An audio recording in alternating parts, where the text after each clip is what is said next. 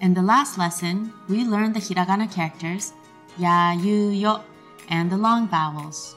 If you're not feeling confident about those, review the last lesson before continuing on here. Less than 10 hiragana characters left. You almost know them all. Let's get started with ra. For starters, pay attention to the pronunciation. Your tongue slightly touches the roof of your mouth when you say it. One and two. The top piece, when written, is bent at an angle, but sometimes you see it as a straight line. The bottom part should curve and get close to a circle, but not touch. Here's hora, which is said to get your attention. And here's sakura, cherry blossoms.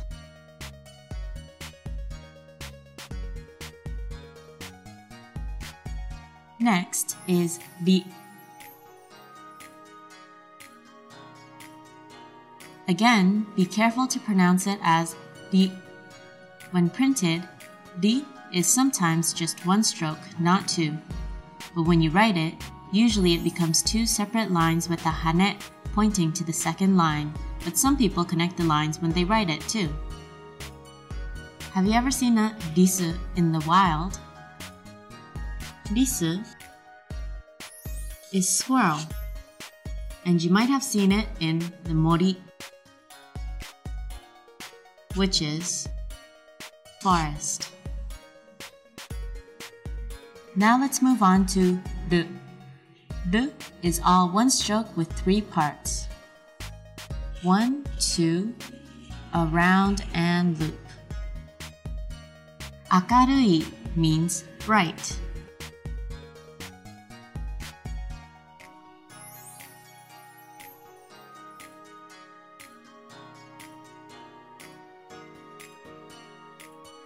And suru is a verb meaning to do.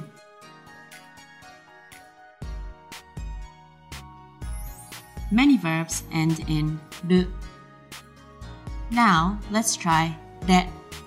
First, we do one short stroke almost straight down. Then like this, then up and a curve. This looks a lot like ne, but there's no loop on the end, and the part here curves in a little, not out. Remember how we said ne looked like a fish in a net? Well, in re, the fish got away. Tare is a word that means a thick sauce.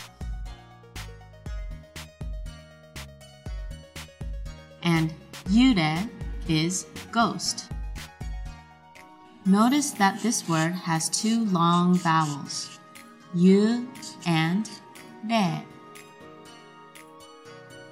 The final character today is ro, all one stroke, and almost the same as ru, but without the last loop.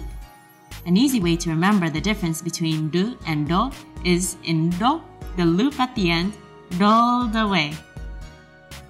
The word roku means six. And hiroi means spacious or wide.